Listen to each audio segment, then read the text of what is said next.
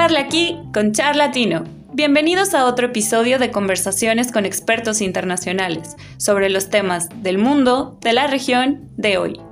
Presentado por Olimpo Consultores.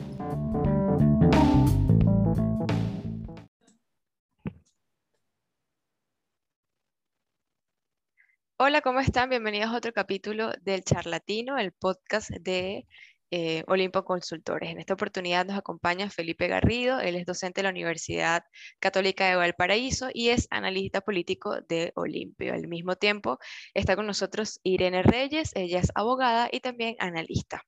Em, además de presentarlos, este es un, digamos, un episodio muy particular y muy especial porque estaremos hablando del escenario político electoral que se está viviendo actualmente en Chile, ya que este domingo 21 de noviembre son las elecciones. Bienvenidos Irene y Felipe. Buenas noches, ¿cómo están? Buenas noches, muy bien. Gracias Stephanie por la presentación. Ahora, conversando de este tema, ¿no? Eh, ha habido como muchos señalamientos y, mucha atención respecto a lo que es el, ha sido el proceso de la campaña electoral. Eh, Bloomberg, por ejemplo, por una parte dice que, que Chile se encuentra actualmente políticamente polarizado, eh, que por supuesto hay como cierta población que quiere participar en estas elecciones para derrocar un modelo económico instalado durante la dictadura, así lo indica este medio de comunicación. Por otra parte, el Economist también crea como una alerta respecto a estos comicios electorales, ya que eh, se ha evidenciado en Chile, especialmente en Santiago, una ola de estallido social y de protestas que viene desde el 2019. Ahora, además de eso, nos enfrentamos también a la investigación de los Pandora Papers, em, mm. una acusación en contra del actual presidente Sebastián Piñera. Y para comenzar, me gustaría que se nos hicieran o nos ayudaran a entender esta situación y responder, bueno, ¿qué está dejando Piñera en Chile actualmente? Buena, una pregunta muy amplia. Yo creo que todo eso que acabas de mencionar son distintos elementos, de un, son parte de un cóctel de muchas cosas que hacen que esta elección tenga mucho en juego. ¿ya? Para algunos esta es la elección más importante que vamos a tener en 50 años.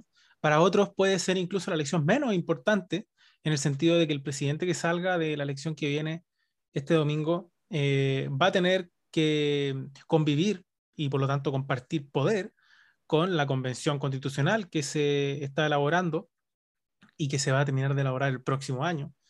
Entonces, eh, podría uno pensar que el presidente que salga de aquí va necesariamente tener que adaptarse a las, a las normas y reglas del juego que ponga esa convención. Eventualmente, incluso esa convención podría decir que hay que llamar a nuevas elecciones cuando se termine de redactar y este simplemente sea un gobierno, un gobierno de transición. Podría ocurrir que no, podría ocurrir que este sea un gobierno confrontacional con, esa, eh, con ese proceso y por lo tanto se dilate tanto la, presidencia como también el proceso de, convención constitucional, que además tiene un plebiscito de salida en el que se tiene que aprobar o rechazar el contenido. Entonces, estamos en un proceso de crisis, en el verdadero sentido de la palabra. La crisis implica cambio, no necesariamente algo malo, pero sí el momento de cambio es traumático, porque es algo, un momento en el que algo está muriendo, ¿ya? pero todavía no termina de morir. Y otra cosa está empezando a nacer, pero todavía no nace. Entonces, ese momento es el que estamos viviendo hoy día en, Chile y por eso que el proceso electoral en sí mismo uno podrá discutir si es importante o no, pero sí el momento político es importante. El significado que le demos a esta elección va a ser importante. Y en relación a Piñera, bueno, yo creo que Piñera ha sido uno de los principales combustibles de, de, la crisis política que ha ocurrido en Chile. Em, especialmente por su, su liderazgo eh, político, su mal manejo de la crisis del año 2018, eh, que ha sido cuestionado por su propio sector, ¿no? por la propia coalición que lo llevó al poder.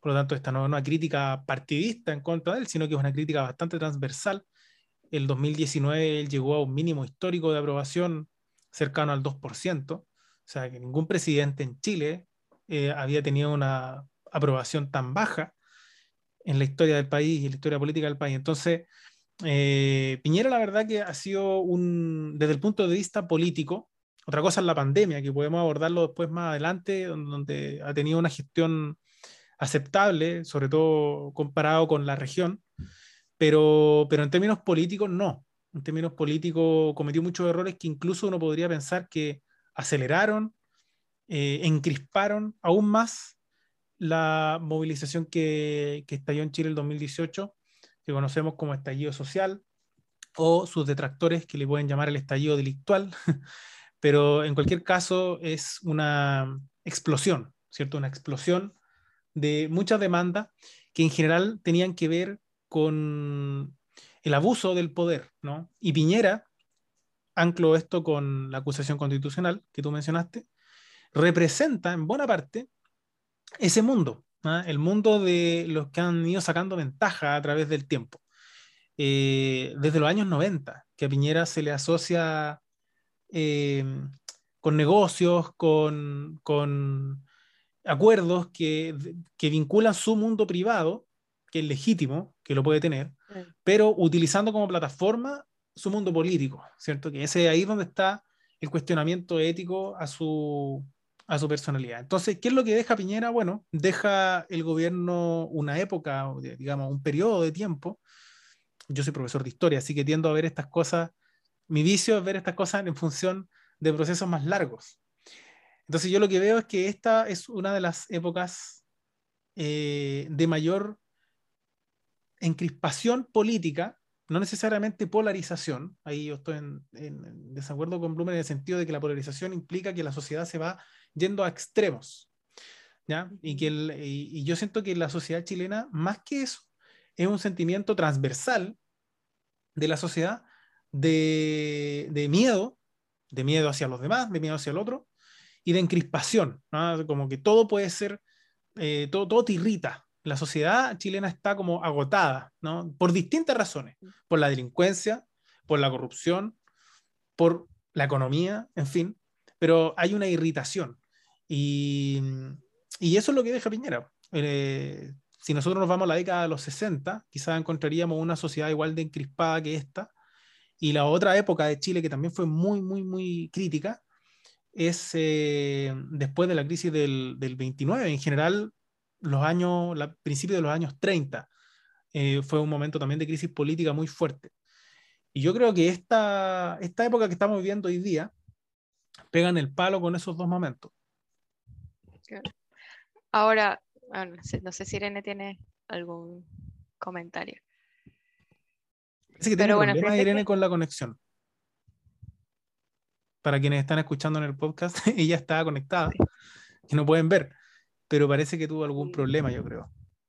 Ahora, fíjate que, lo que dices de que no, mm, quizás no lo ves como, como polarización, me, me, resulta interesante porque eh, digamos que en esta primera elección para, eh, para primarias, justamente quienes quedaron como eh, de primeros lugares fueron eh, los puntos medios de, los partidos y de las izquierdas y las derechas. Sin embargo, en todo el desarrollo de lo que va de campaña, pareciera que, bueno, todas las encuestas dan o a Antonio Kass del Frente Social Cristiano o a Gabriel Boric de Apruebo Dignidad. Ahora, ¿cómo se combina esto? ¿Cómo podríamos explicarle o encauzar eh, digamos, esa, esa molestia que tienen los chilenos actualmente o ese cansancio que tienen respecto a, la, a los problemas económicos, todo el desarrollo o el residuo que dejó la pandemia, que de verdad ha sido muy crítico, eh, y además la crisis institucional, ¿no? Porque pareciera que la, la, única institución que goza de credibilidad es la constituyente, de cierta manera, porque en efecto surgió de una elección. El resto ha sido como muy, muy cuestionado. ¿Cómo, ¿Qué análisis podemos hacerle respecto a esto? Claro, que la polarización la podemos entender bajo el punto de vista clásico, que era eh, el que la sociedad electoralmente empieza a adherir a posturas más extremas. Por eso la polarización política, es decir, una sociedad que opta por el fascismo o una sociedad que opta por el comunismo, ¿no? Esa es la clave del siglo XX.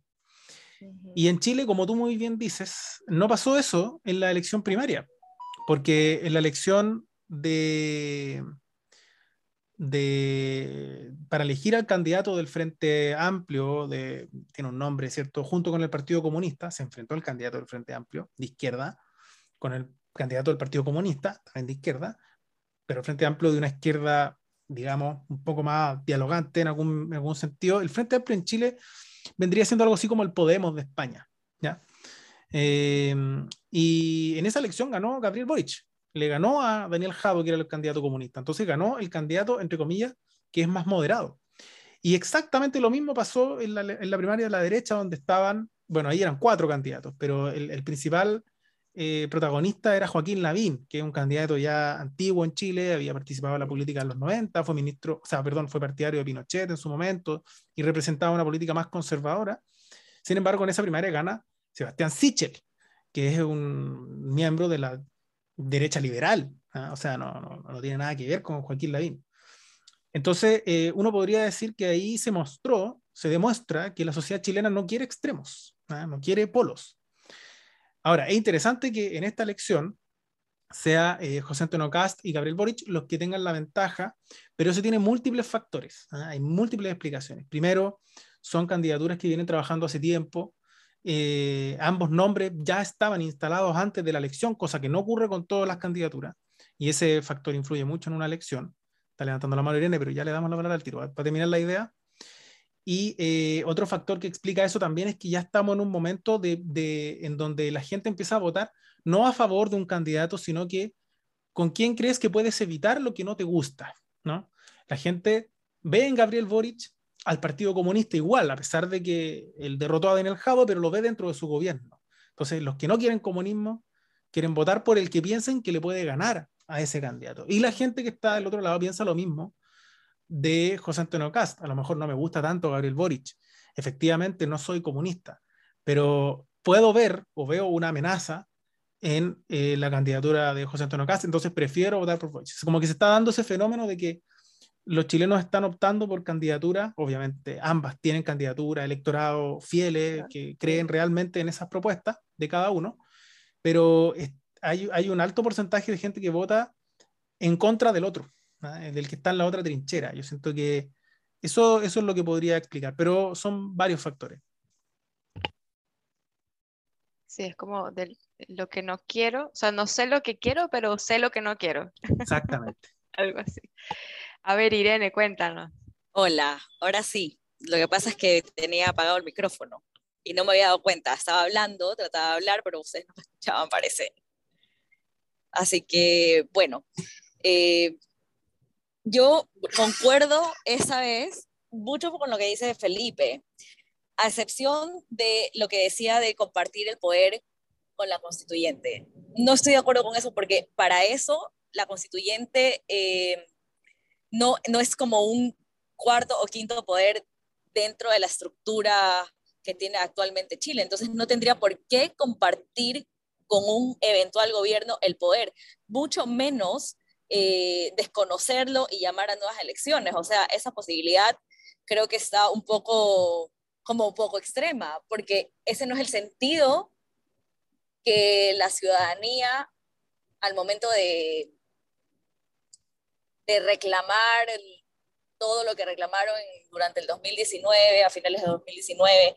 Es, yo creo que ese no era como el sentido ni el objetivo, es simplemente redactar una nueva constitución para que bajo esos principios, normas, eh, se pueda reglamentar la, se pueda reglamentar de alguna manera las nuevas necesidades. Pero eso no tiene, no está netamente vinculado con desconocer un eventual gobierno. En eso sí no estoy de acuerdo. Ahora, de ahí con lo que ah, plantean eh, o lo que tú planteaste sobre cuál es el legado que está dejando el presidente Piñera, porque eso era, ¿verdad? ¿Un, legado o te referías a cómo está el estado de, su, de sus últimos meses? A más, ¿cómo, cómo, está cómo deja el país? ¿no? ah, ¿cómo meses. deja el país? Bueno, sí, efectivamente, hay, yo ahí también concuerdo con Felipe, hay una encrispación social la gente está muy sensible y, y el análisis transversal que hizo Felipe, yo encuentro que es correcto, encuentro que es correcto. Ahora, eh, del lado del tema sanitario con COVID, con el COVID-19, creo que lo ha hecho súper bien, más que bien. Sobre todo la vacunación. Sí. Sobre todo el tema de la vacunación, sí, sobre el tema de la vacunación, por haber mm. conseguido los millones de vacunas, las dosis necesarias, la, dosis de refuerzo y para el próximo año también están aseguradas las vacunas. Entonces yo creo que dentro de esta gran crisis vivían a nivel mundial, el gobierno del presidente Piñera supo navegar súper bien estas aguas tormentosas porque a muchos países no les fue bien. Te puedo decir por Ecuador, yo lo comentamos en algún momento en otro podcast, que la gente en ciertas ciudades de Ecuador se moría en las calles porque no había un acceso a la salud, ni privado ni público. Entonces, aquí no pasó eso. Tú no encontrabas en las calles de Santiago a la gente muriéndose, tirada en el piso. En Guayaquil, por ejemplo, sí. Entonces, viéndolo desde esa perspectiva, eh, a nivel sanitario, deja, lo deja en muy buen estado. Y la economía, bueno, tiene, su, tiene sus, altas y, sus altos y bajos. Y creo que eventualmente el próximo presidente que le toque gobernar a Chile va a tener que sentarse en su momento y comenzar una planificación muy extensa, muy detallada de qué puede, cuáles las prioridades de ese momento, las prioridades que vengan y proyectarse. Claro. Mira, eh, a ver, ¿puedo, explicar un poco el punto de a qué me refiero con, con, con lo de la convivir, ¿cierto? Con, con, la convención, porque Irene tiene razón. La convención no es un quinto poder y por lo tanto no puede. poder. Claro, no, puede, no puede obligar a, a, llamar a nuevas elecciones ni nada. Pero ¿en qué sentido tiene que convivir? En un sentido político. ¿Por qué? Porque la convención es la institución que en este momento tiene más legitimidad. Y ellos son los que van a elaborar las normas o la distribución de poder, que yo creo que es lo más importante de la Constitución, más allá de los derechos y toda la expectativa que hay en ese sentido. La verdad es que lo que va a ser más significativo en la práctica va a ser la distribución de poder. Cuánto poder se le va a dar a las regiones, cuánto poder a Santiago, cuánto poder al, al Parlamento, cuánto poder al presidente. Una de las grandes discusiones, por ejemplo, para aterrizar esta, este, este caso, una de las grandes discusiones que hay en la Convención es si el próximo Parlamento va a ser bicameral o unicameral. Es decir, ¿va a seguir existiendo el Senado o no? Claro. O tú, yo creo, y yo creo que ustedes también, ¿ustedes creen que los senadores, se lo voy a plantear como pregunta, como pregunta retórica, ¿ustedes creen que, creen que los senadores no van a calcular su subsistencia en sus votaciones? Yo creo que sí. Entonces, el próximo Parlamento, especialmente el Senado, que es el que está cuestionada su existencia en una nueva constitución, va a caminar sobre, eh, sobre vidrio, va, a, va, a, caminar sobre, sobre huevos, ¿cierto? Sin, intentando no quebrarlo. Entonces, en ese sentido tiene que convivir. No es un aspecto formal, porque en eso Irene tiene toda la razón. No tiene poder formal la convención para obligar a los demás poderes a hacer lo que ellos quieran. Pero la legitimidad que tiene es tal que eventualmente pueden ejercer esa presión, ¿cierto? De hecho, por ejemplo, Gabriel Boric, uno de los candidatos que vamos a pasar a analizar ahora en un, segundo momento del capítulo, eh, él ha sostenido que está abierto a él voluntariamente llamar a nuevas elecciones cuando la, convención, perdón, la constitución se termine de redactar. Entonces, esa idea está en el aire. ¿Se fijan? En ese sentido tiene que convivir con la convención, más allá de que eh, Irene tiene razón en su punto. Ya, pero ahí, por ejemplo, claro, si pasamos al, análisis de esta, de esta premisa que tú acabas de mencionar del candidato, también es, una, es como una idea descabellada, porque le quitas gobernabilidad, él mismo se está autoquitando la, la gobernabilidad. ha sido uno de él voluntariamente. tener menos pero decir, Ya, pero decir, yo voluntariamente convoco a elecciones, es como muy descabellado decir, o sea, estás quitando, te estás quitando gobernabilidad, estás provocando un ambiente de inestabilidad. Y eso proyectado en la economía, en cómo te ven internacionalmente otros países, cómo te ven otras instituciones internacionales, sea el Banco Mundial, los que te prestan el dinero, eh, está mal. Entonces es como, es Claro, pero- eh, es una frase súper populista, está muy mal. está Pero eso no es, o sea, a ver, yo, yo cuando hago esta descripción no estoy diciendo lo que opino yo del- al respecto, estoy describiendo lo No, que yo ocurre. sé, O sea, yo sé, pero me apasiono, lo sé, lo sabemos. como siempre. Sí, sí. Esperemos La- que te apasione ahora este con lo... siempre... ¿Ah? No, no, ¿Eh? que se apasione ahora con, con los personajes que, tran- que, que te voy a proponer en esta segunda parte del podcast. Sí, Claro, no, aquí miren, en este podcast, en este podcast nos apasionamos mucho con el tema del populismo. Hay Sí, que dedicarse a yo eso, creo populismo. yo creo que, yo creo que es un tema que, que a todos nos, como que en la Sí, fibra nos sí. da el populismo, por ahí- toca muchísimo la fibra, sí, totalmente. nos toca. Y además, eh, otra cosa que, que, bueno, que me gustaría agregar es que eh, durante toda esta campaña, yo la puedo llamar como la campaña de la desinformación y del descrédito. Correcto. Sí, Todas las Sí. plataformas mediáticas, todas las plataformas de redes sociales en donde estos candidatos, donde se ha hecho campaña, todo ha sido precis- en, en un enfoque muy específico, pero ni siquiera de presentar proyectos que en, en muchos casos los candidatos ni siquiera entienden ni han hecho una propuesta, una, u- u- no han difundido de manera sólida eh, sus propuestas, porque eh, quizás haya como vacíos en ese momento, en ese tema, pero, pero el tema de la desinformación y la distorsión de la verdad me parece algo que eh, posiblemente pueda afectar la perspectiva de- del chileno, la chilena y, y de la población votante, eh, y a futuro, por supuesto, cómo, cómo es visto o cómo va a ser visto este nuevo gobierno de manera inter- en, en lo internacional, ¿no? Claro. Porque hacia afuera siempre tiene, hay una perspectiva distinta de lo que generalmente ocurre de forma local.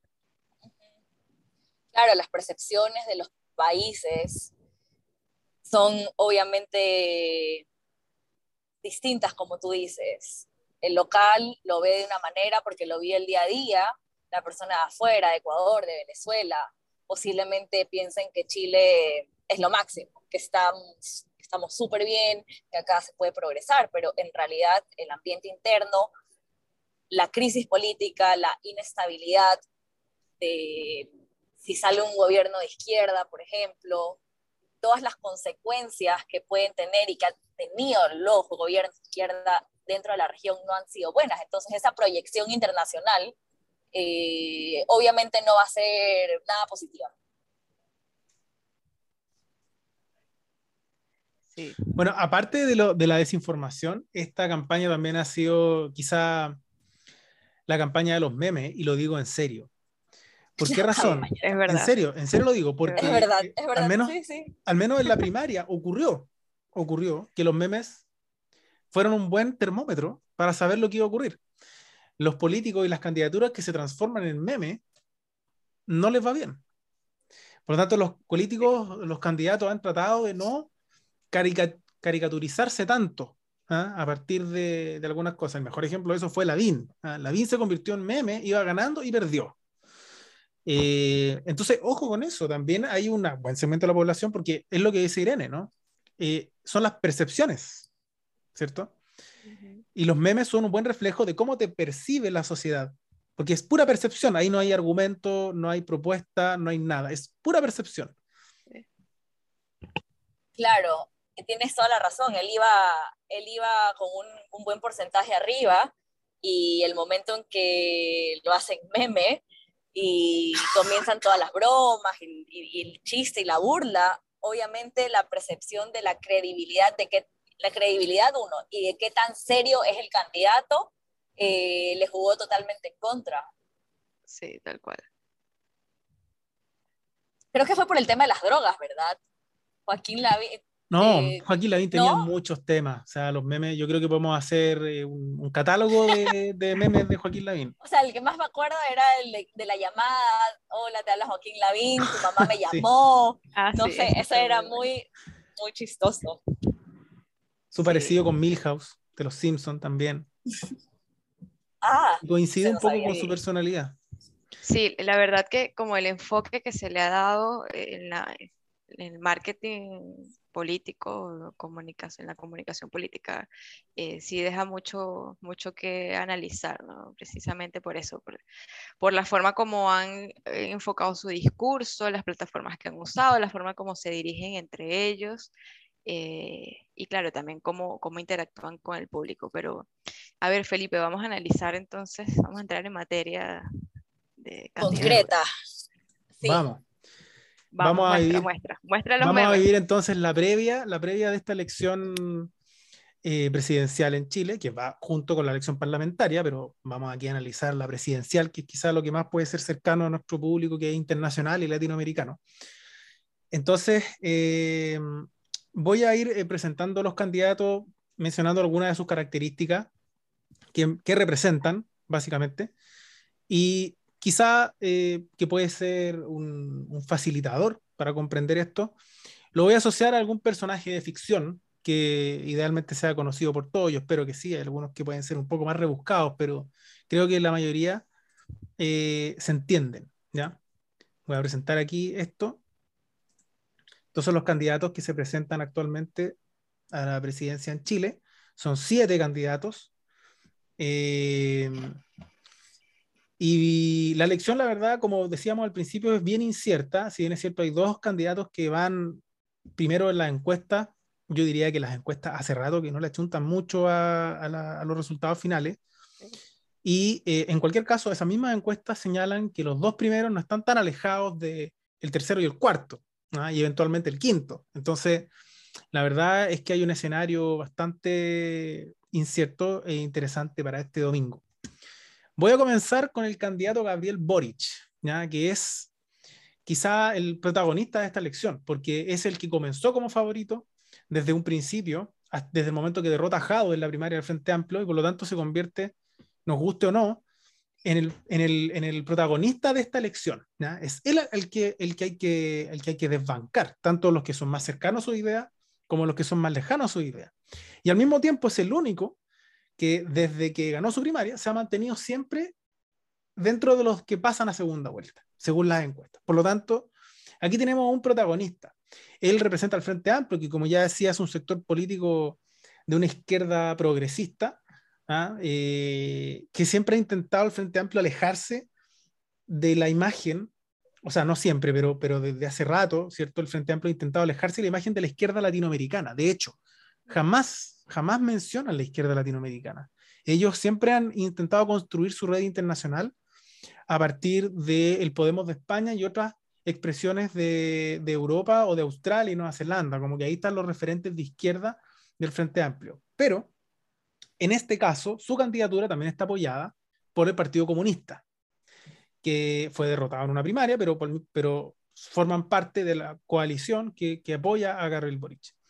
¿Cómo ha sido su desempeño, él, personal en esta elección? Una de las cosas que se le ha criticado mucho es eh, su falta de experiencia. ¿no? Se ha notado, de hecho, en los debates que le faltan herramientas, que le falta, tiene un manejo eh, nulo con las cifras, ¿cierto? que, a ver, no puede ser, no, no, es, no es necesario saberse todas las cifras de memoria, ¿cierto? Pero lo que sí se pide es que tenga como una dimensión, ¿cierto? Dimensión de, la, de los valores, que más o menos sepa eh, algunas, eh, algunas maneras de poder medir. Eh, y por ahí se ha ido cayendo Gabriel Boric. Sin embargo, tiene un muy buen relato coherente con los tiempos del siglo XXI. Con relato me refiero a un discurso que sintoniza con la necesidad de una época o de una sociedad actual que está mucho más preocupada del medio ambiente, por ejemplo. Su símbolo ha sido un arbolito, que es el, de Magallanes, además del sur, no es de la elite santiaguina, eh, tampoco es un personaje que, digamos, represente al mundo popular, pero eh, no es de la elite santiaguina. Eh, es un personaje de Punta Arenas que surgió del movimiento estudiantil del 2011, por lo tanto tiene cierta trayectoria con el mundo estudiantil y con, la, con las revoluciones, más bien con, la, con la calle, con las marchas de las luchas por la educación. ¿ya? Hay una generación importante. Por eso que lo vinculo con este personaje. no sé si ustedes vieron Kung Fu Panda. Sí. ¿Lo viste, cierto? No, yo no vi Kung Fu Panda. ¿No viste Kung Fu Panda? No. Kung Fu Panda es una muy buena película porque eh, este personaje es un aprendiz. durante toda la película está aprendiendo y tiene, tiene ciertas cualidades, tiene, tiene cierto talento que yo también reconozco en Gabriel Boric. Insisto, más allá de mis preferencias personales, analizándolo desde el punto de vista político, ¿cierto? Su capacidad de comunicar, de interpretar y de sintonizar, que eso es la política. Él tiene mucho talento en muchas cosas. ¿eh? Se adelanta a, algunos problemas. Tiene, tiene, ahora explotó el momento que grabamos este capítulo, hoy viernes. Eh, esta semana, ¿cierto? Se explotó un caso de, de, de sobresueldos de una candidata a diputada en la región metropolitana, que es la región más grande. Inmediatamente le quitó piso esto no lo vamos a aceptar en el Frente Amplio, no voten por ella. Ese tipo de cosas que los partidos tradicionales no hacen, tienden siempre los partidos tradicionales a defender su candidato. Bueno, Gabriel Boric no, inmediatamente corta, ¿ah? corta el hilo. En eso tiene cierto talento, eso es pura intuición y yo creo que eso, esa intuición lo ha llevado a donde está, que no es, no es, poco. Sin embargo, sigue siendo alguien que está aprendiendo, ¿ah? sigue siendo alguien que eh, inexperto. No sé si están de acuerdo con la percepción. Ustedes viven hace, hace algún tiempo en Chile y pueden tener una opinión también. Sí, estoy de acuerdo. Incluso se parece físicamente al, panda. Pero más allá, sí, es una persona inexperta. Em, lo de la intuición, mm, sabes que no estoy muy de acuerdo contigo. Pueden ser golpes de suerte, golpes de principiante y también el, el ímpetu de la juventud que muchas veces nos lleva a tomar decisiones, a hacer cosas que bajo otras circunstancias y ya con un poco más de madurez no lo haría. Yo creo que puede ir por ahí. Sí. Gabriel Boric ha jugado muchos. Sí, entonces, y claro, es un tipo un poco carismático y como tú dices, viene, viene de un movimiento estudiantil, se posicionó bien, se proyectó de cierta manera, pero de ahí la experiencia de la administración pública como tal, o tener siquiera una profesión, ¿ya? Que es importante. tal vez hace 50 años un presidente no tenga profesión, eh, no importaba porque las necesidades de la sociedad no, no eran las mismas mm. que son la, que las que tenemos ahora ahora se necesita gente preparada. Incluso yo pensaría que un, una persona, alguien que quiera ser un estadista, debiese estudiar al menos tener un diplomado en gobernabilidad, en gobernanza pública, o sea, tiene, tienen que ser otros perfiles, tenemos que ver ya... de acuerdo con eso. Eh, tenemos que, tenemos que tratar de escoger personas que vayan a liderar, que vayan a gobernar, que tengan los perfiles profesionales adecuados y la experiencia, no solo haber estudiado, porque me puedo pasar 20 años estudiando gobernanza, pero no haber estado nunca ni siquiera en un municipio trabajando como pasapapeles. O sea, no voy a saber qué hacer. Me faltó decir que en este momento es diputado. Diputado por su distrito que es la región de Magallanes. Ya. Sí, pero no tiene experiencia en el manejo de gobernar, de estar ahí. Ojo, el objetivo de este capítulo no es mostrar nuestra preferencia personal, por si acaso, ¿ya? Porque si no, vamos a terminar a la una de la mañana. Nunca. no, ojo, yo sí siento que es la naturaleza. Pero es como el comentario. Sí. O sea, en este caso veo como muy, una naturaleza muy reactiva, muy quizás no tanto intuición, sino más bien manejo de información Mm. Em, y desinformación y por supuesto como, como reaccionamos y, y, al final comunicacionalmente el, quizás el primero que reacciona no es el que la gana o el que la pierde, depende mm. muchísimo de, de, los factores externos.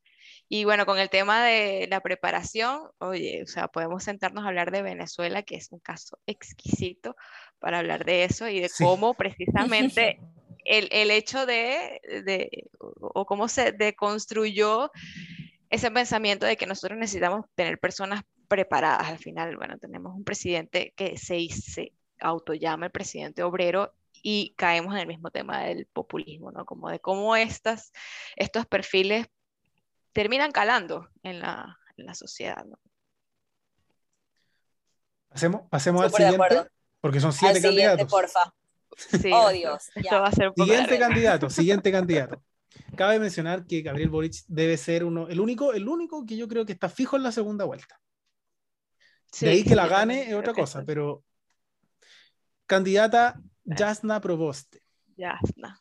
Jasna Proboste. Ella es, eh, bueno, destacó en primer lugar, ella pertenece a, a la vieja concertación, ¿no? que esta coalición que gobernó Chile durante los años 90 y principios del 2000, gobiernos que tienen opiniones divididas también, para muchos son los mejores gobiernos de la historia de Chile que consiguieron sacar a y reducir al mínimo la pobreza extrema del país eh, y de hecho disminuir la desigualdad, por ejemplo, al mismo tiempo que aumentar una infraestructura profunda, desarrollar el libre mercado. Fueron gobiernos de una centro izquierda eh, con una alta responsabilidad fiscal, pero al mismo tiempo fue una coalición que se prolongó tanto en el poder que cayó en los vicios propios de cualquier gobierno que se prolonga mucho tiempo en el poder, eh, corrupción, negocios, fuera, de, eh, fuera del, ámbito, del ámbito público, mezclando política y negocios, ¿no? Y bueno, Jana Proboste siempre fue como un poco la hija rockera de ese mundo. ¿ah? Ella era una versión más crítica pero perteneciente a ese mundo. Eh, y actualmente ella comenzó a destacar en la carrera presidencial porque eh, asumió la presidencia del Senado. Y en un momento, justo después del estallido social, después de la convención constituyente, en medio de la pandemia, había tanta descrispación política que ella como presidenta del Senado fue un actor fundamental para que dijeran, ok, Parlamento, ¿sabéis qué? Hay que sentarse a conversar con el presidente Piñera y tomar decisiones. ¿Ah? y sacar algunos puntos, ¿no? algunas ayudas sociales, acordar. Ese momento en donde ella asume ese liderazgo como presidenta del Senado, en que le tiende un puente al presidente Piñera para lograr sacar algún acuerdo respecto a la ayuda social que necesitaba Chile en medio de la pandemia, es que ella empieza a aparecer en las encuestas de forma espontánea porque ella no era candidata. Esto para entender un poco el perfil de Yana Proboste, que es un perfil, si bien es cierto, de centro izquierda, es un perfil institucional, completamente institucional. ¿Ya? Ahora, ¿cuál es su problema? Y yo lo paso a explicar ahora con el personaje, que es Tía Dalma, de Piratas del Caribe. ¿Por oh, qué selecciono a este personaje? Porque Yana Proboste eh, está encabezando un barco eh, grande, con mucha historia, con mucho pasado, con mucho poder también, pero también con mochilas muy pesadas. Y ella en este momento tiene la misión, la responsabilidad de eh, que este barco siga navegando. Este barco llamado eh, Concertación o Democracia Cristiana en el caso, porque ese es el partido de, de Diana Proboste. Eh, la democracia cristiana en otras partes del mundo normalmente es un partido más de centro derecha incluso, pero aquí en Chile ha tenido más cercanía con la centro izquierda, sin ser de izquierda. Eh, la democracia cristiana es un partido de centro, pero con una sensibilidad a trabajar más con la centroizquierda en Chile, sobre todo por la lucha contra Pinochet. ¿ah? Estuvo muy marcado por eso la historia de la DC chilena. Ahora, eh, Tía Dalma tiene una misión parecida, porque ella es la responsable, para quienes vieron Piratas del Caribe, de revivir al capitán Barbosa, ni más ni menos. Yo veo a Janna Proboste como intentando revivir a Ricardo Lago, ¿no? a Michelle Bachelet con sus virtudes y sus defectos. De hecho, en el último debate se vistió parecido a ella. ¿ah? Esos detalles importan mucho. Entonces, eh, ese es el personaje, yo creo que, que describe un poco a, a Yana Proboste. Ella tiene una posibilidad de pasar a segunda vuelta.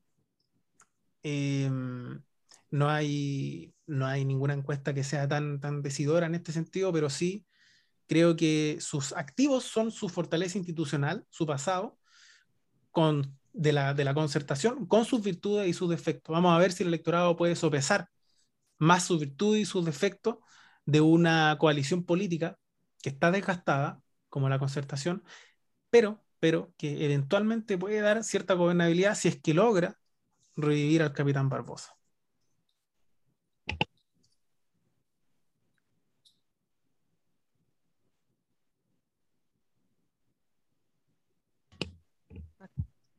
No sé qué les parece.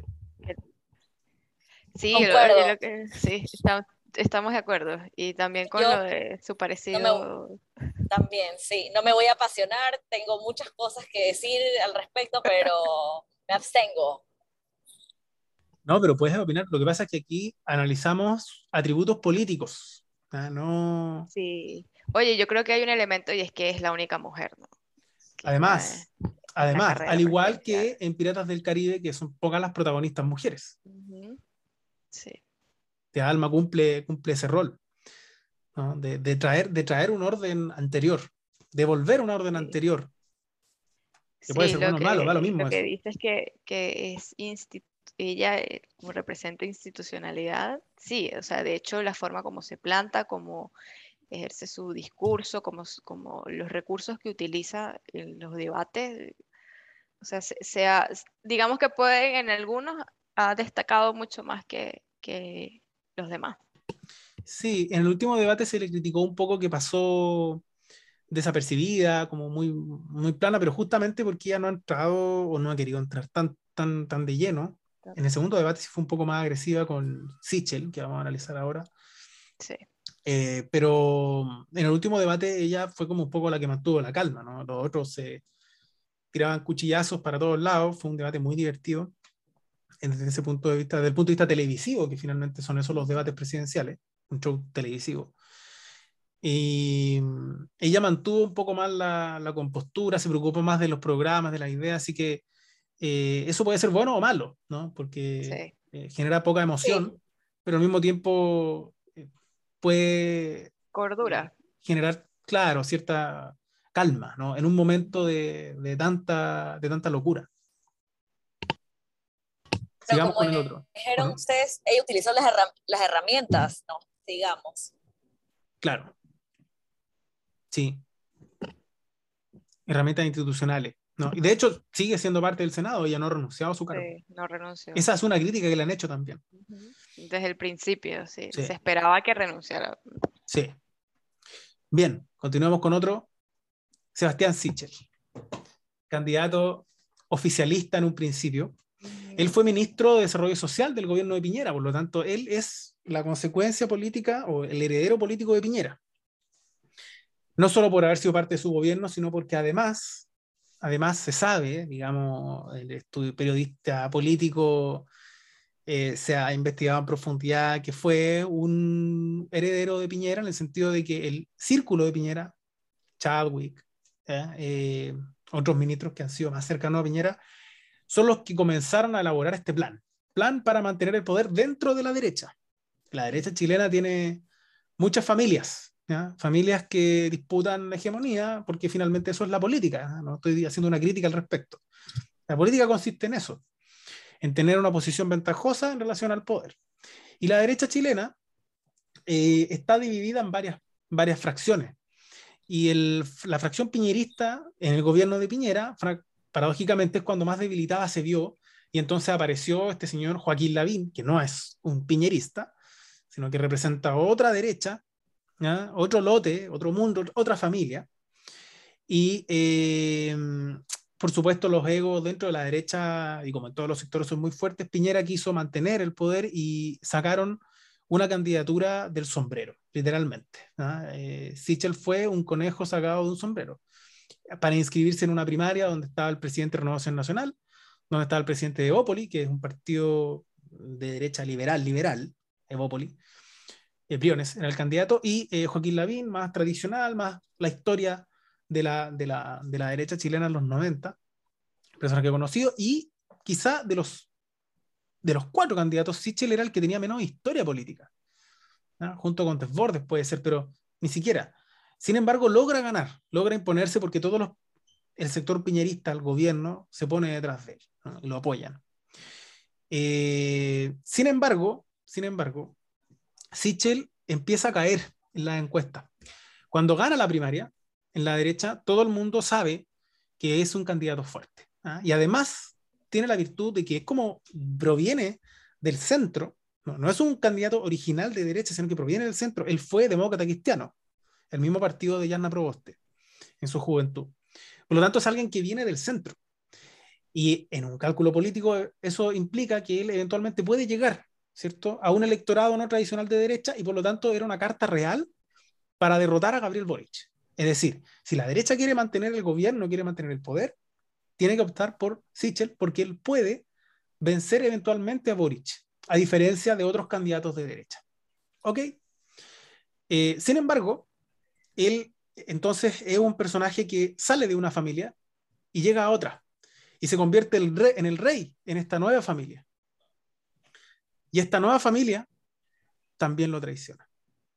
Porque comienza a tener algunos traspiés en los debates y rápidamente la derecha, los candidatos a diputados, no se quieren sacar la foto con él, sino que con José Antonio Cast, que es el otro candidato de derecha que empieza a subir. Esta historia me recuerda mucho la historia de Lotso en eh, Toy Story. Toy Story. Ah. Toy Story. ¿La viste esa, Irene, o no? Esta sí supongo. Sí. Ya, muy bien. Muy bien. Hay que ver películas infantiles. tienen muchas metáforas. Lotso, si ustedes lo recuerdan, él sale de una familia, él era un juguete de una niña, ¿cierto? Y él piensa que esa niña lo abandona. Y por resentimiento a esa, a esa niña, él se apodera de una juguetería y se convierte como en el rey, como en el emperador de esa juguetería. Y después esos mismos juguetes son los que lo dejan caer y lo traicionan. Eh, es una historia muy similar a la que le ocurre a Sebastián Sichel porque finalmente fue un instrumento un instrumento para conservar el poder dentro de una familia. Eh, algunos dicen que en el último debate se recuperó un poco, yo también creo eso, pero creo, pero dudo que le alcance. ¿ah? Ese es mi, mi, pronóstico político. Tiene opciones, pero, pero creo que en general eh, fue un juguete traicionado.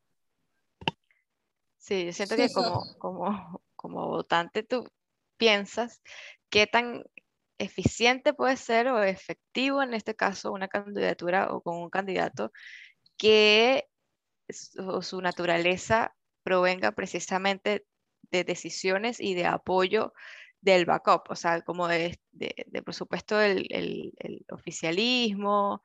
Em, sin embargo, nosotros, en, el caso de Venezuela, tenemos una, una historia muy común eh, y una perspectiva eh, que al final nos genera alerta, ¿no? Siempre pensamos en que si vamos a votar por alguien o, esperamos lo ideal de un candidato es que tenga la capacidad de ser una persona que toma decisiones y que no sea el instrumento a, través del cual otros intereses sean los que se impongan. Y quizás eso es como la, la perspectiva que se pueda tener de él. Lo interesante además es que eh, Sebastián Sichel empieza a caer, yo diría muy fuertemente a partir del primer debate y lo terminan de rematar en el segundo. Quien hace ese trabajo es justamente Janna Proboste. y muchos sostienen que en el fondo esto fue una venganza familiar. Eh, te alejaste de la familia y te conocemos todos, todos tus defectos. ¿ah? Eres parte de esta familia o fuiste de esta familia. Por lo tanto, la metáfora de la juguetería la encontré pertinente para este caso. Sigamos, que nos quedan cuatro candidatos. Ahí después me puede dar Irene también su apreciación final de todas las candidaturas. Vamos con el otro candidato que viene muy fuerte también, que es José Antonio Cast.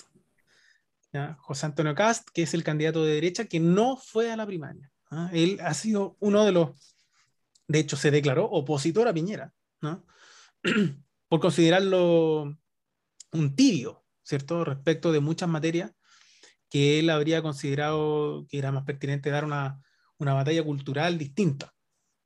Eh, por eso que se le ha eh, identificado dentro de esta elección al menos como el candidato de extrema derecha, para diferenciarlo de Sichel, que es un candidato de derecha también. Eh, ¿En qué sentido? sobre todo en el sentido de que Cast lo que ofrece finalmente es orden. Orden. ¿ah? Eso es lo que la, la, emoción en una, en, una, en una elección como esta, donde predominan las emociones, la emoción que instala Cast es la emoción de miedo y la solución es el orden. Ordenemos, ¿cierto? Entonces, siempre sube, siempre va bien cuando los temas de discusión son relacionados a la delincuencia e incluso una región que tradicionalmente vota por la derecha en Chile, que es la Araucanía, ¿no? con todos los conflictos que hay allí a propósito de las comunidades mapuche. Eh, entonces, esos son los fuertes de él. ¿eh? Los, activos políticos que tiene José Antonio Caz son esos. Orden y eh, recuperar, ¿cierto?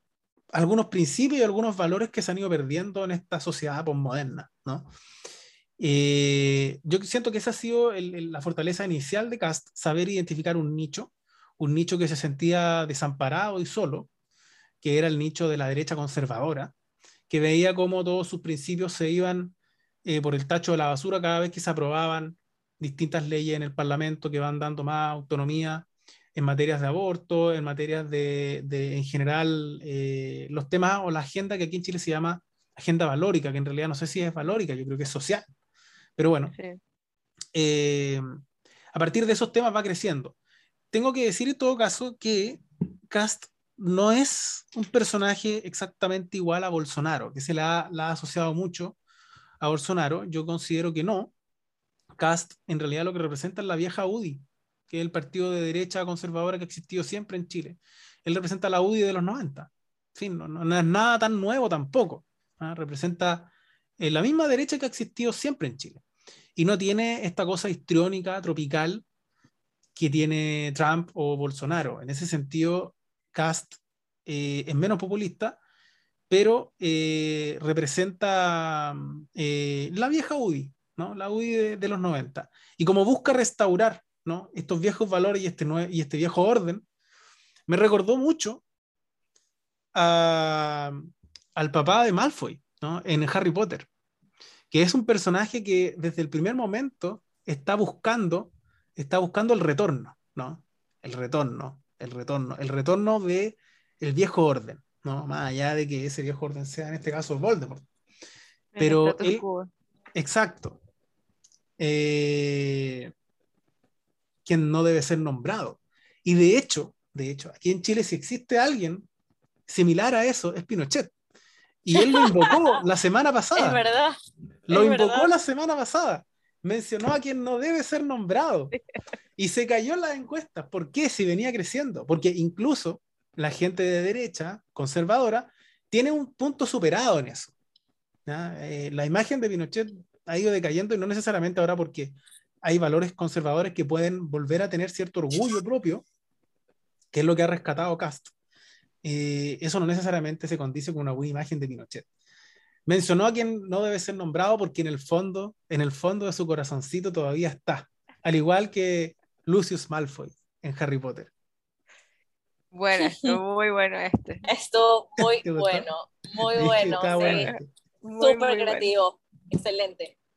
Vamos a hacer este ejercicio después con otras elecciones, ¿ya? De otros países. Sigamos con otro más. Uy, este es un personaje. Oh, personaje. Ese, ese, ese personaje es autopersonaje, o sea. Yo diría que desde el punto de vista televisivo es mi personaje favorito. Desde el punto de vista televisivo, por supuesto que no voy a votar por él en un ejercicio de transparencia, yo siempre he transparentado por quién, por quién voto y por quién prefiero. Eh, no es eh, Marco Enrique Ominami. Para quienes no lo conocen, fuera de Chile, él es un cineasta que fue diputado en Chile, fue parte de la concertación, pero tiene el mérito, ojo, voy a partir con sus méritos, tiene el mérito de haber sido el primer crítico de la concertación viniendo de ese mundo. En ese sentido, si Jasna Proboste era eh, una crítica de la concertación, una versión más de izquierda de la concertación, pero dentro de la concertación, Meo, Marco Enrique Ominami, es el primero que, que empieza a marcar una tendencia de salirse de la concertación. Ok, y él participa en la elección donde gana el primer gobierno Bachelet, o sea, estamos hablando de que Marco Enrico Minami es candidato en Chile desde mediados del 2000, de la primera década del 2000. Es un candidato clásico. Yo hablo con mis alumnos que son mucho más jóvenes, que tienen algunos 20 años, 19 años. Oye, ustedes desde que tienen memoria, Marco Enrico Minami es candidato. es sorprendente. En Venezuela, en Venezuela tenemos un término para eso, se llama el candidato eterno. El candidato eterno. Marco Enrique Minami es el candidato eterno. y créeme, y créeme, yo estoy seguro que esta no es su última participación. Em, tiene algunos talentos que son innegables. Yo creo que tiene un talento comunicacional envidiable. y tiene una capacidad para responder cualquier cosa que, que ya se la querría cualquier vocero de gobierno. eh, está tomando buenas decisiones, de hecho, en muchas materias está llegando a propuestas que, que, son sensatas, ¿no? En materia internacional, por ejemplo, él es una persona que se ha puesto en el escenario de ser serio, de ser el que, el que, el que quiere negociar con Bolsonaro y con, con Maduro para enfrentar el problema migratorio. Eh, es el que quiere eh, tener una red internacional más seria desde el punto de vista internacional, tiene un programa interesante. Sí. Está haciendo todo bien. Sin embargo, él carga con las mochilas de su pasado. Él carga con errores del pasado y con una imagen que mm, está muerta. Por eso me recordó a Malcolm Crowe, ¿no? Personaje de... Épico ese personaje. gran película, Sexto Sentido. Marco Crowley, que era este psicólogo, ¿cierto? Que comienza por fin a entender su entorno en un momento, ¿no? Comienza a entender por qué sí, las cosas... ¿Sí?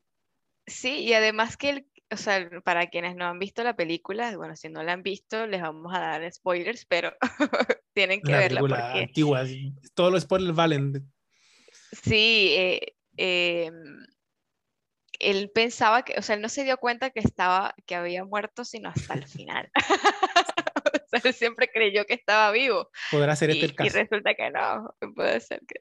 Sí, Por eso. Muy interesante la Sin embargo, la él dentro de la película, él dentro de la película está entendiendo su entorno, está dando buenos consejos, se está aproximando al verdadero protagonista de la historia, ¿cierto? Que es el niño. Sin embargo, está muerto y no lo sabe. Y no lo sabe, que es lo Em, peor. que es lo peor de todo. Marco Enrico Minami, yo creo que en esta elección está muerto. Políticamente, pues, siempre los políticos reviven. Sí, Eh, pero en esta elección está muerto porque entró tarde, entró en un problema, con, con problemas. no, y como que no ha tenido soporte, la plataforma no, no ha sido como la más estratégica Mm. tampoco, ¿no? No tiene un nicho, al cual, un nicho claro al que apuntar. ¿ah? ¿Cuáles son sus Sí. votantes? ¿A quién le tiene que quitar votos? ¿A Boric? Sí. ¿A Jana Proboste? ¿A Parisi? ¿A quién? Como que Sí, está eh, mal ubicado, ¿no? Es un, es un buen 9, un buen centro delantero, pero que está ubicado en la mitad de la cancha. Entonces yo siento que, que el problema de Meo es eh, posicional por un lado y por otro lado trayectoria, una trayectoria desgastada, es su cuarta presentación. Entonces, eh, Sí. Bueno, que hemos visto que, que la perseverancia en América Latina vence. por eso. Bueno, por eso. justo se desconectó Irene, pero bueno. En esta elección es eh, Malcolm Crowe. Muy bien, muy bien. Me gustan estos dos. Vamos con los dos últimos. Franco Parisi. Este personaje es muy curioso porque es, eh, no sé si hay un ejemplo en el mundo, me parece que no, de un candidato que haya hecho toda su campaña por Zoom. Él vive en Estados Unidos y no ha vuelto a Chile. No va a volver, es decir, él no va a poder votar por sí mismo en esta elección. ¿Quién es Franco Parisi? Franco Parisi es un economista, ¿ya? un economista que fue, tuvo cierta popularidad en un momento cuando daba muchos consejos de cómo invertir en las AFP. Y entonces salía a los programas de televisión de la mañana, programas no necesariamente políticos, sino que mm, más livianos, donde él hablaba de economía y le enseñaba a la gente cómo invertir y qué es lo que había que hacer. E incluso en un momento dado empezó a hacer críticas y a sugerir reformas a las AFP, que eran las, son las administradoras de fondos de pensión. Y empezó a tomar mucha popularidad por ese, por ese lado y él se postuló a la presidencia el año 2013, es decir, el, cuando ganó por segunda vez Michelle Bachelet. Eh, aparecieron muchos problemas en esa elección, eh, lo acusaron de tener algunos negocios extraños y al mismo tiempo, él, eh, después de perder la elección, se va a Estados Unidos, donde lo acusan de acoso, además, eh, como profesor en una universidad. Y de ahí nunca más subimos de Franco Parisi, ¿no? desapareció del mapa. Sin embargo, hoy día vuelve ¿no? con un modelo de campaña política totalmente online, totalmente a distancia, haciendo recetas que eran las mismas que le hacían sus programas. ¿no? Eh, él no lo dice, ¿ya? pero uno que interpreta política, uno podría sostener que Franco Parisi es un liberal. ¿ya? Es un liberal, Ok. pero es un liberal antisistema.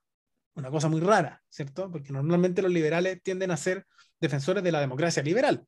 Franco Parisi es un liberal antisistema en el sentido de que tiene un discurso eh, asociado contra la élite, ¿cierto? Característica del populismo, contra la élite política, pero también contra la élite empresarial.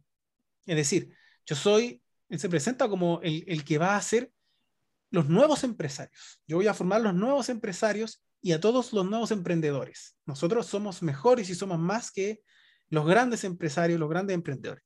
Bueno, parte de esa retórica puede ser correcta, de hecho. El problema es que lo está haciendo sin ningún tipo de soporte político que le permita eh, eh, dar un mínimo grado de gobernabilidad. Segundo, eh, no está en Chile. No, no, no, no, no está acá, no está acá. No ¿Qué, ¿qué legitimidad podría tener en tal caso si no está acá, no? ¿Cómo? O sea, ¿qué tipo de legitimidad podría generarse?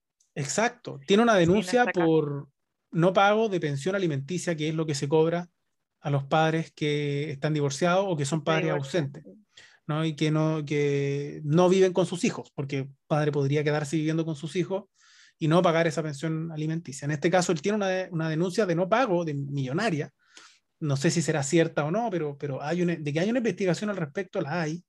Hay un tema ahí. Y no ha vuelto, hay, hay muchas cosas raras sobre él, no se sabe en qué trabaja, nunca se explicó muy bien por qué no vino desde un principio, siempre decía que tenía cosas que hacer con el trabajo pero al mismo tiempo se sugirió que trabajaba desde su casa, entonces uno presume que trabaja online, podría trabajar acá. Después tenía que venir y justo le dio COVID-19 y por eso no puede venir a votar.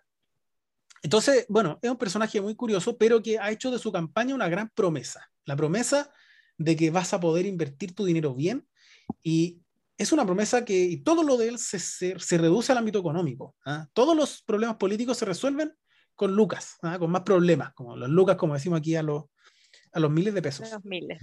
Exacto. Entonces, eh, por eso me acordé de Fortunato, de Los Simpsons, que es un personaje rebuscado, lo sé, pero es un personaje de Los Simpsons que es Franco Parisi, sin duda Franco Parisi.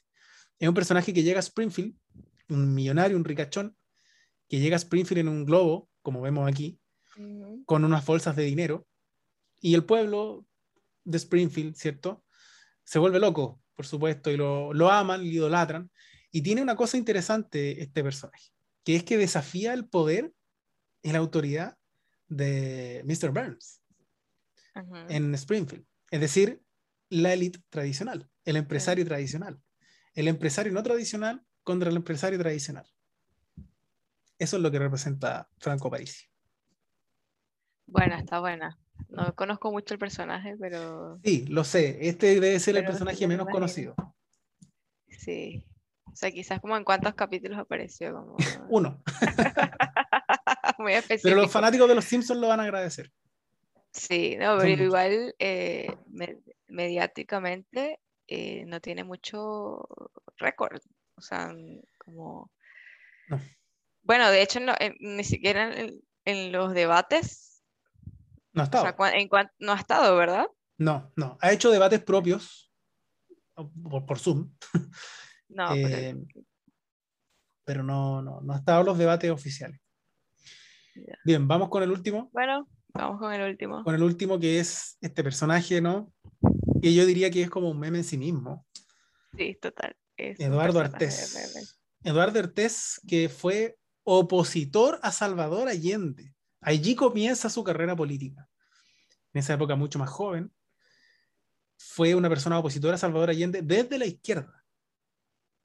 Salvador Allende, recordarán, este presidente icónico que instaló la vía chilena al socialismo a través de elecciones democráticas, que ganó la elección y luego su gobierno fue interrumpido por el golpe de Estado del 73, encabezado por Pinochet. Eh, Allende tenía oposición desde la izquierda, de quienes pensaban que la revolución, estamos hablando de los años 70, tenía que ir más rápido, o sea, contexto Guerra Fría. Por lo tanto, él viene de una izquierda dura, de una izquierda setentera, de una izquierda que cree en la vía armada, revolucionaria, en la vía del pueblo obrero, trabajador, unido, con fusiles. ¿Te fijas? Y lo dice abiertamente, y eso es lo mejor de todo, que lo dice. Ah, y en esta campaña, él también es segunda vez que se presenta, en la elección anterior también estuvo, sacó un 1%, algo así. Eh, y en esta elección tal vez suba, porque ya es más conocido, y el desorden de candidatos que hay puede hacer que suba un poco, pero no mucho. Creo que se pelea al último lugar con, con Malcolm Crowley.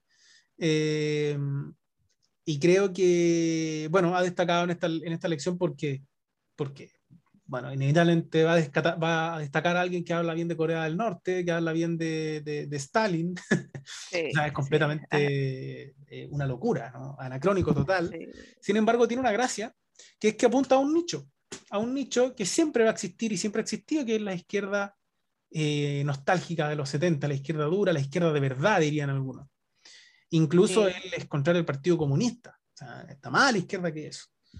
Sin embargo, eh, los, los, argumentos han sido, eh, no han sido para nada válidos. O sea, en, los debates presidenciales donde ha participado, eh, oye, o sea, como no tienen la información o da información falsa, que eso también es súper alarmante.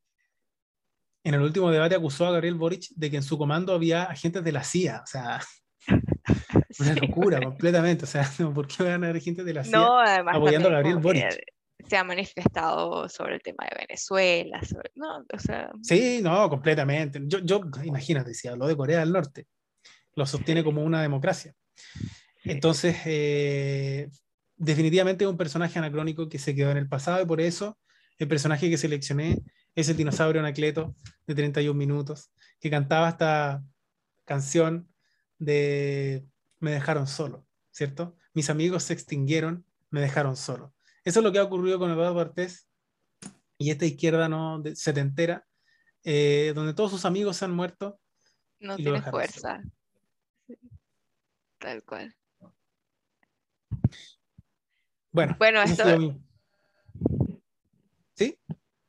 Sí, em, súper interesante. Creo que, bueno, lástima que Irene se, perdimos la conexión con Irene, em, pero creo que presentar a los, a, los, candidatos y a sus perfiles de acuerdo a em, imágenes e información que generalmente se conocen, porque forman parte de la cultura eh, de muchas generaciones, creo que fue una súper buena idea y, y, creo que puede permitir a, a, a, la audiencia de Olimpo como divertirse también, ¿no? Además de, por supuesto, por supuesto. Recibir como esta elección que, que tiene muchos nerviosos, porque no se sabe qué pueda pasar, pero, pero bueno, siento también que, que aquí lo importante es ejercer el, el voto, ¿no? Con información, con información contrastada. Eh, al final, como ciudadanos tenemos ese derecho y tenemos, yo siento que también como una obligación Em, con el futuro, con esta generación, con lo que viene y con lo que dejamos también, ¿no? Así que, bueno. Bueno, traté de apuntar también a películas, como tú dices, transgeneracionales, a películas más clásicas, a otras más nuevas, hay distintas cosas, pero la idea es mantener el ejercicio para poder, una manera distinta de informar también a quienes no necesariamente están tan cercanos a la política chilena. Sí, y además que con tanta eh, información falsa y que, o, distorsionada, eh, esto siento que puede ayudar muchísimo. Bueno. Nada, compartimos entonces este nuevo episodio. Creo que se nos fue un poco más de tiempo, pero no importa, valía la pena porque todos, eh, parte, bueno, parte del equipo Olimpo se encuentra en Chile. Eh, convivimos con esto, convivimos con, bueno, al menos en mi caso que soy venezolana, Irene que, que viene de Ecuador, eh, Andrés que viene de, de México, eh, y las otras chicas también Uruguay y Argentina, creo que es importante, aunque no, aunque tengamos poco tiempo, aunque no seamos ciudadanos y no ejerzamos el derecho a, a votar, es importante ser una extensión de esa reflexión de participación política activa. Perfecto. Muchas gracias, Stephanie. No, gracias a ti, Felipe. Eh, nos veremos en otro episodio de Charlatino. Chao.